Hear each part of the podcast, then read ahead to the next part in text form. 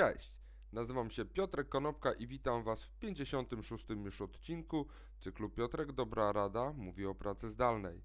Dzisiaj powiem kilka słów na temat badania, które przeprowadzone zostało przez czasopismo Fortune, publikujące listę 500 największych firm i te firmy zostały właśnie przebadane. Zadano kilka pytań zarządzającym takimi firmami. Ja chciałbym natomiast zwrócić uwagę na 3 pytania i 3 zestawy odpowiedzi, które się pojawiły. Widzicie, nawet umiem infografikę zrobić już w OBS-ie. Widzicie te pytania i odpowiedzi na nie obok mojej twarzyczki. Natomiast ja chciałbym zwrócić Wam uwagę na te rzeczy, które pojawiają się w górnym rzędzie.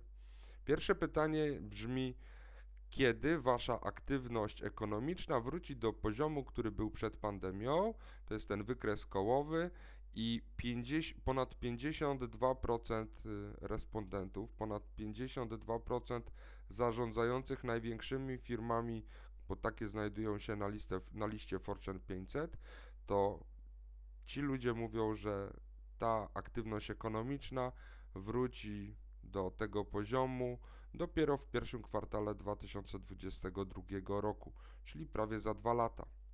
Natomiast 1/4 z tych przebadanych mówi, że ta aktywność wróci do poziomu sprzed pandemii dopiero za 3 lata, czyli w pierwszym kwartale 2023 roku. Zauważcie, że 1/4 ludzi, jestem bardziej z tych pesymistycznych, 1/4 menedżerów i zarządzających mówi, że dopiero za 3 lata wrócimy do tego, co było wcześniej.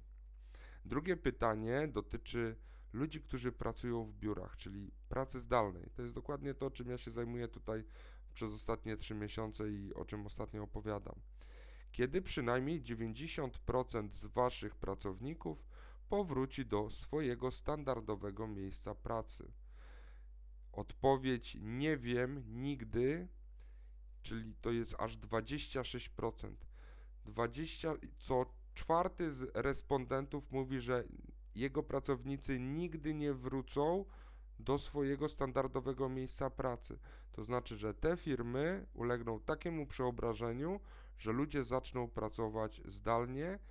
Oczywiście nie wszyscy, no bo tu mamy poziom 90%. Także to jest też dowód na to, że ta praca ulega zmianie i ta zmiana jest zmianą cywilizacyjną. I ostatnie pytanie pokazujące to, jak się przemieszczamy, czyli w jaki sposób prowadzimy biznes. Mówiłem jakiś czas temu o syndromie zmęczenia telekonferencjami, czyli Zoom Fatigue Syndrome. I myślę, że podróże biznesowe są właśnie odpowiedzią, czy połączone są właśnie z wideokonferencjami, bo pytanie brzmi, kiedy Twoje podróże biznesowe w firmie wrócą do poziomu, który był przed pandemią?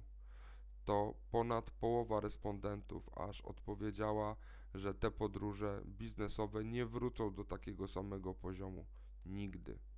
Co to znaczy? Według mnie te odpowiedzi pokazują następujący trend.